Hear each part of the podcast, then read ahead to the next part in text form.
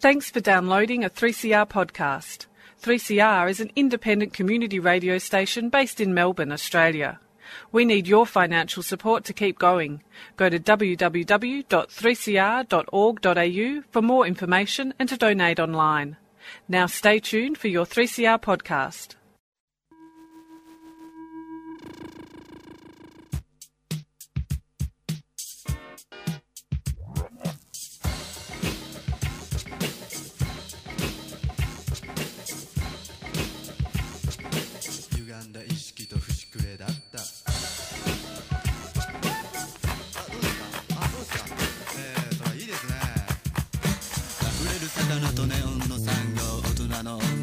Good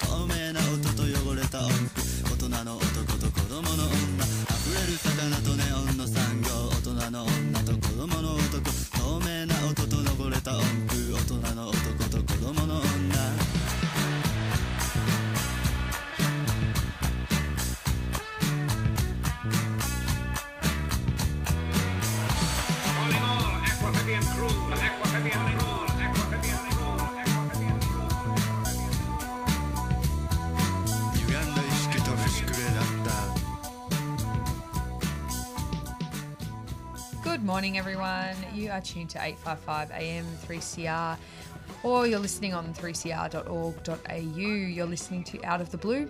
Uh, I'm Donna, and Matt is on the panel this morning. Good morning, Donna. And we've also got studio dog Bonnie in on my lap as well. Um, today we are going to interview our co-presenter Fam Charko on a report that she's just released from the Port Phillip Eco Centre called Microplastics in the Maribyrnong and Yarra Rivers, Melbourne, Australia. We'll be back right after this with Fam on the Line, who's calling in from Somers.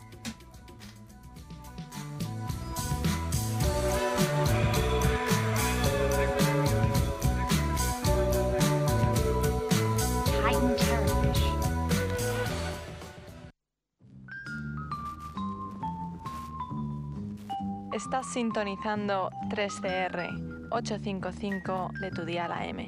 صدای ما را از رادیو 3CR 855 AM میشنوید. Kính thưa quý vị, đây là đài phát thanh TCR trên làn sóng AM 855.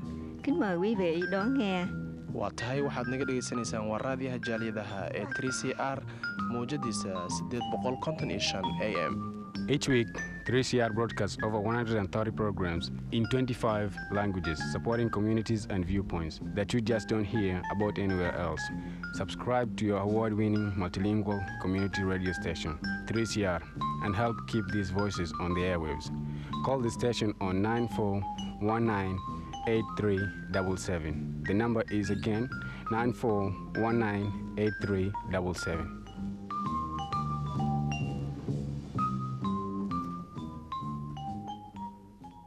Welcome back to Out of the Blue. You're tuned to 855 AM 3CR Community Radio, or you're listening on 3cr.org.au. Hi there, Fam. You have joined us online. Hey Donna, how are you going? Hi Matt. Hi Bonnie. Good morning. We're all good, thank you. You've picked a cracking day to be not in the studio, but dialing in from Somers. It is incredible. Um, I'm just sitting here in the sunshine outside in North Somers, Somers Camp and uh, with a beautiful view over Western Port Bay. Amazing. And you're at Parks Victoria's Sharing the Love Forum, is that right? Yeah, it's right. That's right. Um, so the Sharing the Love Forum is a biennial event that Parks Victoria organises just to to get all the, uh, the the volunteer groups in the same room. The volunteer groups that um, volunteer for the marine environment mostly. And so there's people from all over Victoria here, representatives from friends groups and uh, all kinds of real passionate marine enthusiasts who do all kinds of fantastic volunteer work for the environment, from you know planting coastal plants to um, doing citizen science to um, doing pest control with Parks Victoria, you know, pest star collection and things like that. So it's really great to um, have a networking event where everybody can actually meet each other and talk to each other and see what the other groups are up to. Yeah, Um, sounds amazing. been Um, doing this, yeah, they, uh, this is I think this is the third year they're doing it. Yeah, I remember one And, down at uh, Wilson's prom a couple of years ago. Yeah, yeah, that was four years ago. I was Oh, wow. uh, at that one as well. That was, I think that was, no, this is the fourth one. Yeah, yeah, Mm-hmm. the Wilson's prom was the second one. So, yeah, always a lot of fun to be here. Cool. And I'm hoping you're going to make a lot of brand new, amazing connections and bring some stories back for a few more of our shows in the coming months. Yeah, there's so much happening in the in the marine environment uh, volunteering space. It's really great. So I'm I'm pretty inspired by all of this hard work that's being done for the environment here. Amazing. And I believe you're up there um, this weekend to share um, some research, which we've got you on the line to have a chat about. So the report that you or the Port Phillip Eco Centre have just released, microplastics in the Maribyrnong and Yarra rivers, um, is the first time a microplastic study has been undertaken for these two rivers. Is that right? Yeah, that's correct. So it's actually the first the first project um, in Australia of this kind that's being undertaken. Um, there has been, you know, microplastics research before, but it's usually been in the marine environment, so in the, in, you know, in the ocean or in the in Port Phillip Bay as well. But this is the first time that anything has really been done in rivers in Australia. Cool, and it's part of a, a broader or a longer term project program, kind of funded by uh, Turn Off the Tap and Clean Bay Blueprint projects from a, a couple Uh, of grants yeah. that you got. Is that right? Yeah, that's right. So, so it's, it's this project is funded by the Port Phillip Bay Fund by the state government, uh, which is a part of the uh, new Port Phillip Bay Environmental Management Plan. So, so they made some money available for uh, for research like this. Um, and the data that we have collected actually draws on the data that we are collecting under this project called Clean Bay Blueprint, uh, but it also pulls in the data that we have collected over the two and a half years before this project started, uh, which was a Little Hotspots program, which was also funded by the state government, but under a different under a different program, basically. Okay, cool. Yeah, so the, we started basically collecting the data in the rivers in January 2015, and um, and we went all the way up to October 2017 to have a look at what was what was happening in the rivers, and that's that's sort of what the report is about. hmm Great. And so, can you tell us a bit about the methodology that you've used for the to collect all your samples and, and all the microplastics and other bits and pieces that you found in the in the two rivers? Yeah, um, so we have partnered up with the Yarra Riverkeeper. Um, they have a fantastic little boat that they use a lot. They take it out on the Yarra to show people around, but also um, to do research like this. So we've teamed up with them, and we are using uh, a, a trawl net called a manta net. And it's called a manta net because it looks kind of like a manta ray. So you know how manta rays have these really, really big mouths that they can use. They open it up and they scoop up all of the plankton that's that's in front of them, basically. Uh, so the manta net is very similarly shaped. It has this big, wide mouth, and we trawl it behind the boat, and so it basically swallows up all the water that um, that it gets from the first 20 centimeters of the water column. So it kind of floats on the top of the water, and um, it just gets all this volume of water uh, through its mouth. And there's a, a, a plankton net that is attached to it with a little sock on the back.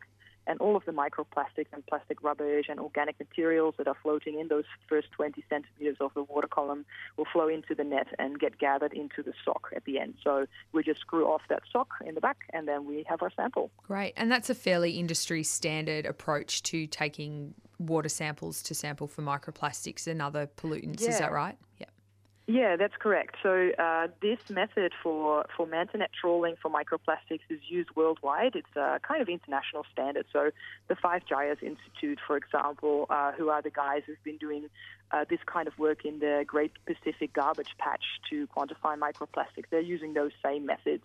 And uh, the trawls that we do are 30 minutes each. So we'll uh, in the Maribyrnong, we start just around the corner from where it comes into the Yarra, and we trawl.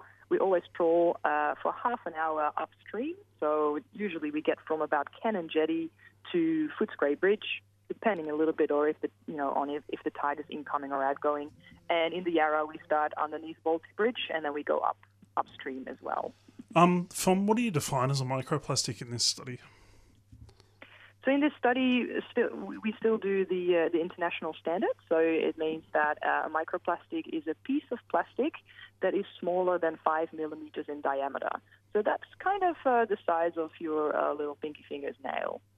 Okay, That's and did, did you find that you might look at the river and think it that looked fairly clean, but you were still able to collect quite a lot of the microplastic? Yeah, actually, we find we find heaps of it. So I'll I'll slap you in the face with some stats here. Yeah. Uh, so we have we have calculated that uh, annually from both rivers together, uh, there are 828 million pieces of plastic that go into Port Phillip Bay, and those 828 million pieces of plastic annually are obviously an underestimation of what is really flowing into the bay, right? Because I just told you we're we're just trawling those first 20 centimeters of the water column, so we're not actually taking into account uh, the rest of the water column or what is happening down in the sediments as well. Um, but even with the first 20 centimeters uh, sampled and calculated, there's nearly a billion pieces of plastic that flow into Port Phillip Bay from those both of those rivers every year, and 74% of those plastic items are quantified as microplastic. So that's 612 million microplastic pieces, smaller than five millimeter in diameter, going into the bay every year from both of those rivers, which are quite staggering numbers, especially when you realise that you know that's most probably an underestimation. Yeah, astounding. And what is the kind of makeup of those um, of the amount of microplastic that you found in in your samples? Are there things So that we can differs. manage, or things that um, are breaking up into smaller pieces, or are they nurdles, polystyrene? What can you tell us about so the makeup? Yep. all of that basically in, uh, in in different quantities. So it, so there's a, there's a little bit of difference between the two rivers, but when we look at both rivers together, we can we can say that um, the hard plastic remnants. So those are those are uh, small plastics that are, you know, from from broken up other items like plastic bottles and bottle caps and things like that, like hard plastic items. When they break up into microplastics, uh, you get what we call hard plastic remnants, and those make up the bulk of what we find in terms of uh, the plastics altogether that we find in the samples, and also the, the component of the microplastics that we find. And um, you know, when I say uh, you know it make, it makes up the bulk. Um, I'm just gonna try and see what the numbers are here because there's so much going on here. I don't all know everything off the top of my head. Um, There's some big numbers so there to remember. 65%. yeah, that's right. It's 65% of the total sample uh, for the Yarra, and 62% of all of the items captured in the Maribyrnong are those hard plastic remnants. So that is well over half of whatever we find in the sample. And then a good second for for um, uh, the Yarra River um, is um, polystyrene. Yep. You know, I mean, if you ever do cleanups anywhere, you will always find polystyrene, and the rivers are no different. Yeah, but for the Maribyrnong, funnily enough, number two is um, is soft plastics. So remnants that come from you know like cellophane, plastic bags. I was going to ask from um, because we've got the plastic bag ban being introduced in Victoria at supermarkets. Um, how significant a contribution they made? Sorry. How significant a contribution you think the plastic bag waste makes to the um, the plastic you found in the rivers?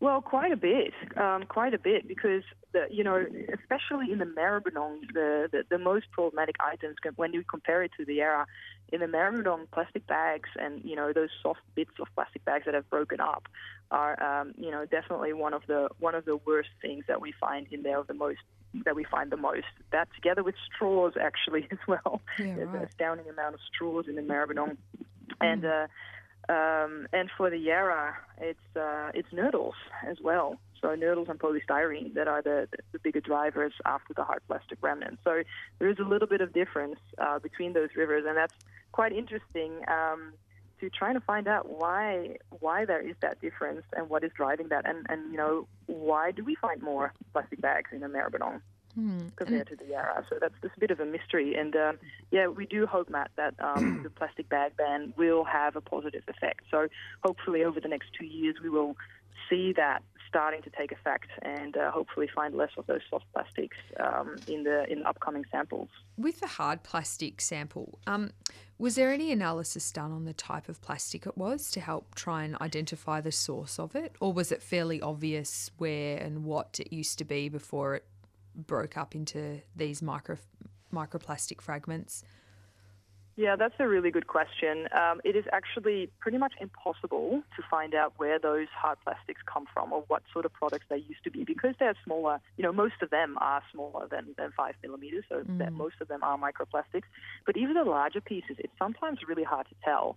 You know, sometimes you can tell it's like a, one of those rings that come off a bottle top, for example, or when it has a, a an obvious Coca-Cola color, you can kind of Yeah. you can kind of guess uh, that it used to be a, a, a bottle top. But it's really, really hard to tell, and we uh, haven't gone to the stage where we can actually see what kind of type of plastic it is. Um, but that is on the cards for the next two years because RMIT has actually been funded um, by the government to start a plastics lab to uh, to support community organizations such as the Eco Center who deal with litter and who want to know more about the litter that they find so they can stop it at the source.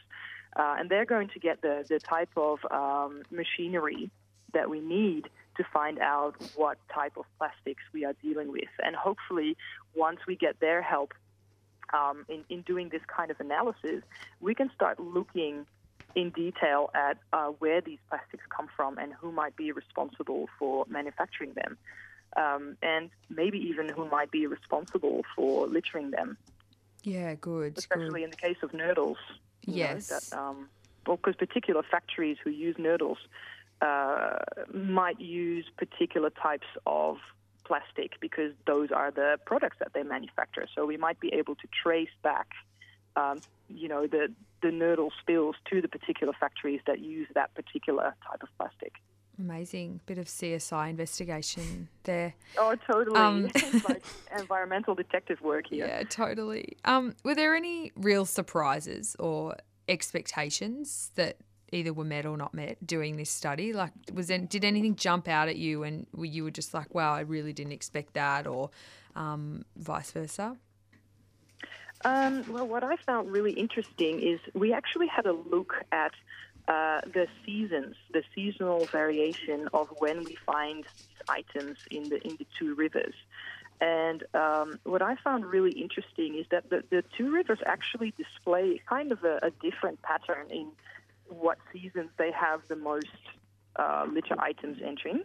So the Maribyrnong, for example, um, in the Maribyrnong, it seems to be mostly uh, the spring and the summertime that has a you know sort of peak peak plastic loading. Um, and for the Yarra, it's mostly autumn and winter that uh, that that drive that that plastic. And we don't really know at the moment what drives that. Hmm. Do you think so there's that- much that's going difference much difference in the urban planning in terms of what's closer to the rivers in the um, the two areas? You know, are there restaurants closer in the Maribyrnong or residential, for example, compared to the Yarra? Yeah, I think there is. I think there is a combination of factors. So if we want to know what drives this, we need to look at the, the complete picture. So, like what you're saying, you know, land use that along the rivers, that that would be a really big driver. So, for example, in the Maribyrnong, uh, we find most of the litter in the in the, uh, the in the spring and in the, but mostly in the summer, really. So the Maribyrnong has a really big peak of litter in the summer, and we want to find out if that has anything to do with, for example, uh, that Maribyrnong has more parks and recreational areas and sporting grounds that are, uh, you know, adjacent to the river, where people might make more use of it by picnicking and things like that when it's summertime. Uh, we're also thinking things like uh, spring racing carnivals and things like that, because there's the, the Flemington racetrack um, Yeah. that is there. Um, and so, you know, plastic bags and and and uh, and straws, you know, might have something to do with that. But we also need to look at things like uh, councils. What what do they do for street sweeping, for example? Some councils spend a lot of their uh, their rates on street sweeping, so that basically prevents litter from getting into the stormwater drains and into the rivers in the first place. So it will be very interesting to see what their street sweeping schedules are, for example. Um, so for the Yarra, because there's more litter entering the Yarra in autumn and winter, it may have something to do with large sporting uh, things like football, for example, because it's really football season. So people are out and about, and you know they're in the stadiums and, and things like that. Um, and then again, it might be that uh, the Yarra has more building going on, so more construction uh, on the banks uh, further upstream, because we do find a lot more polystyrene Yarra, and um, it could come from several different places. Uh, but the construction sites are, are definitely a driver of that. Yeah. Um, you do see rubbish traps along the Yarra quite obviously. I'm not sure about the Maribyrnong though. Do you know if there's much difference between the two? No, we don't know that yet. Uh, I am aware, yeah, definitely there's a lot more of rubbish traps. Those big uh, floating litter traps that are in the Yarra, I think Park, Park Victoria has about 19 of them in there. Um, and uh, but the interesting thing about that is that it doesn't actually stop the microplastics. So if you look at one of those floating litter traps, you can see there's lots of plastic bottles and larger items that are floating there and that are being captured. But when those traps are emptied, what happens is they, they come up with a barge and then they um, they empty the trap and they put all of that in a big cage. But that cage actually has holes in it. So what happens is that with the outgoing water, the microplastics easily get through those holes in that cage and just get lost back into the rivers. So there is, you know, it's a fantastic way of capturing those really large items that eventually will become microplastics. It doesn't actually do much to capture the microplastics, if you know what I mean. Yeah. And it's such a pervasive problem because of things like that. The mechanisms we've got in place at the moment aren't capturing. Um, I mean, there's opportunities to collect litter, but these opportunities aren't then being met with an opportunity to collect microplastics that falls out with that, um, with emptying of things like gross pollutant traps or litter traps on water, or um, even in litter cleanups, sometimes the effort is generally focused on larger plastic items, which is fantastic because it means that's a prevention mechanism for preventing microplastics from occurring in the fir- or being created in the first place. But for the ones that are already in our waterways, um, yeah, there's there isn't really any management um, techniques out there for them at present. Yeah, exactly, and that's that's why we're doing this type of research. That's why we are concentrating on the microplastics in the in the Maribyrnong and Yarra rivers because we don't actually before this research we didn't actually know what the loadings of those microplastics were. You know, I mean, you can make a big fuss, you know, in, uh, with the government say like, oh, we need to do something about microplastics, but the first question you're going to get back is, well, how bad is the problem? Mm. And what And is the problem? Yeah, exactly. What is the problem, and, and, and how bad is it really? Do we really need to act on it? Um, and I think we have proven now, with you know nearly a billion of those pieces flowing into the bay every year, A billion uh, reasons we are now to ready act. for that next step. Yeah. Yeah, so you know we now know what the problem is and what it looks like, and now we are we are ready for that next step and trying to find out where these things come from and uh, how to stop them at the source. And Fam, you mentioned earlier in our interview uh, that um, this kind of study hasn't been done in Victoria or, in fact, Australia before. What about around the world? Is there anywhere else in the world a similar study has taken place that we can compare our results to um, and draw any comparisons or? Um, you know, how do we kind of track, I guess, compared to other places like like Melbourne, um, in in regards microplastic loading to our in our waterways? Yeah, so there's, um, uh, you may be aware that um, Neil Blake, our Port Phillip Baykeeper, and the Yarra Riverkeeper uh, Association are members of the International Waterkeepers Alliance, which is uh, obviously an alliance of international waterkeepers. um, and we have been in contact with the New York, New Jersey Riverkeeper, who looks after the Hudson River um, in New York and some of the other waterways, but specifically the Hudson. And they have been doing microplastics research in a similar way to us. So they have also been trawling with a net behind the boat up and down the river. And um, I'm not totally across the exact numbers, uh, but they do show similar results to us.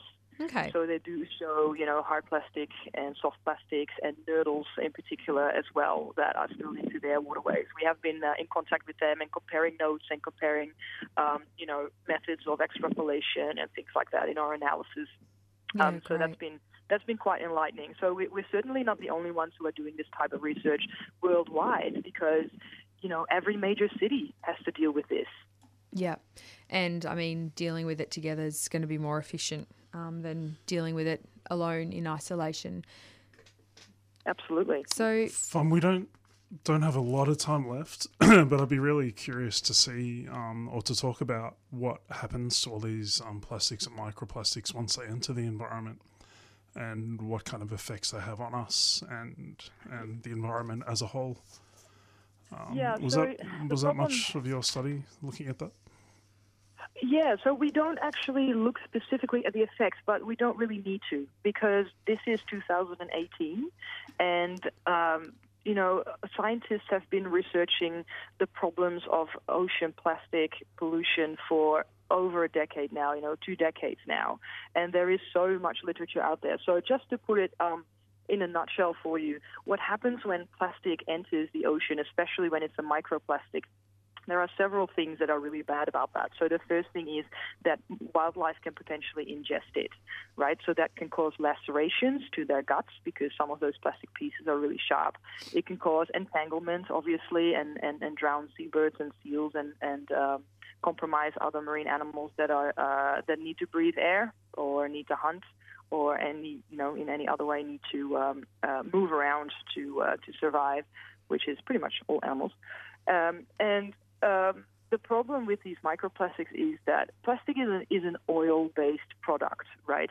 So when it floats around in the water column, say in Port Phillip Bay, for example, what it does, it tends to absorb or bind molecules of other oil-soluble uh, materials that are already floating in the water.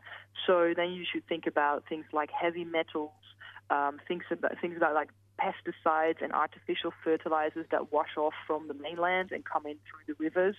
Um, and also think about other toxins that you know in, in previous years have been used in plastics, such as like such as PCBs that are really really uh, bad chemicals really to have in your body. So when a fish ingests those um, those things with their microplastic because those molecules are attached to that microplastic. That fish itself is mostly made out of fatty tissue as well. So what happens in the stomach of that fish, even if that fish manage, manages to pass that piece of plastic out, those toxins will have then been absorbed into that fish's tissue. Now, obviously, that provides a way for these chemicals to get into the food chain because once one fish has eaten those and has those toxins in his body, a bigger fish comes along and eats that smaller fish and then takes on those toxins. And so it, it biomagnifies and bioaccumulates in the food chain. And uh, I don't have to mention who eats the biggest fish, right? And there's, uh, Yeah, I was so- talking to Heidi from Tangaroa Blue just a couple of weeks ago, and she attended the um, International Marine Debris Conference um, a few months ago. And she was saying that a lot of the research now and a lot of the presentations were really focused on um, the at what point is a microplastic so small, so at a nanoscale, then that it can pass from the gut into the bloodstream and impact human health that way. And uh, that's kind of what the next kind of big focus on microplastic research is is that passing so yes things are eating it and we're eating them but at what point is the plastic so small that it's not a piece of plastic anymore but it's like a nanoparticle and can that pass into the human bloodstream into animal bloodstreams etc which is a Yeah. fascinating Well, area to be looking Well, into I think we'll have to pick that up on our next show. Sorry, Fam, we're out of time. We're getting the but, um, thanks for joining us today and happy can talk about Plastic plastic Free. July. yeah, happy plastic free July. And thanks for uh, having me chat. Great, No thanks, worries. Thanks, That- Fam. That's all we have time for today on Out of the Blue. Stick around for Out of the Pan with Sally coming up next.